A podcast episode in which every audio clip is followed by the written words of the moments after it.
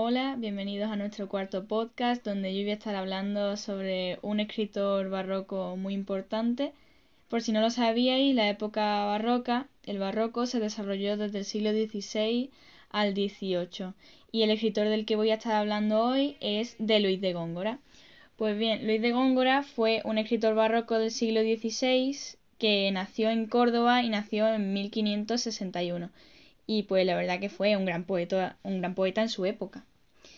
Góngora mm, fue un gran poeta en su época, de hecho, porque fue el creador del culteranismo, que por si no lo sabéis, pues el culteranismo es un movimiento que utiliza muchísimo las metáforas y el léxico es muy rico, es decir, hay un lenguaje bastante culto.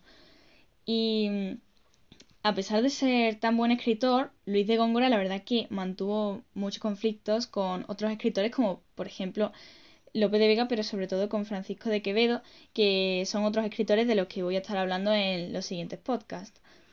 Pues bien, las obras de Luis de Góngora incluían todo tipo de temas, como por ejemplo religiosos, burlescos, que por si no lo sabéis, burlescos mm, viene de burla, mm, como para hacer divertir a la gente y trata temas más divertidos. Lo ve desde, le da un enfoque satírico. Pues también trata temas como el amor, y lo hacía de diferentes maneras, como por ejemplo de manera popular, que así se entera todo el mundo porque utiliza un lenguaje menos culto y trata la obra de manera menos culta. O también trataba temas cultos. También lo hacía o serio o burlesco, como bien he dicho antes, pues burlesco era pues, para entretener un poco al público y para hacer que se rieran. Pues Luis de Góngora fue el creador del romancero nuevo, junto a Lope de Vega. Góngora escribió muchas letrillas donde censuró las costumbres y la moral de esa época, es decir, del barroco.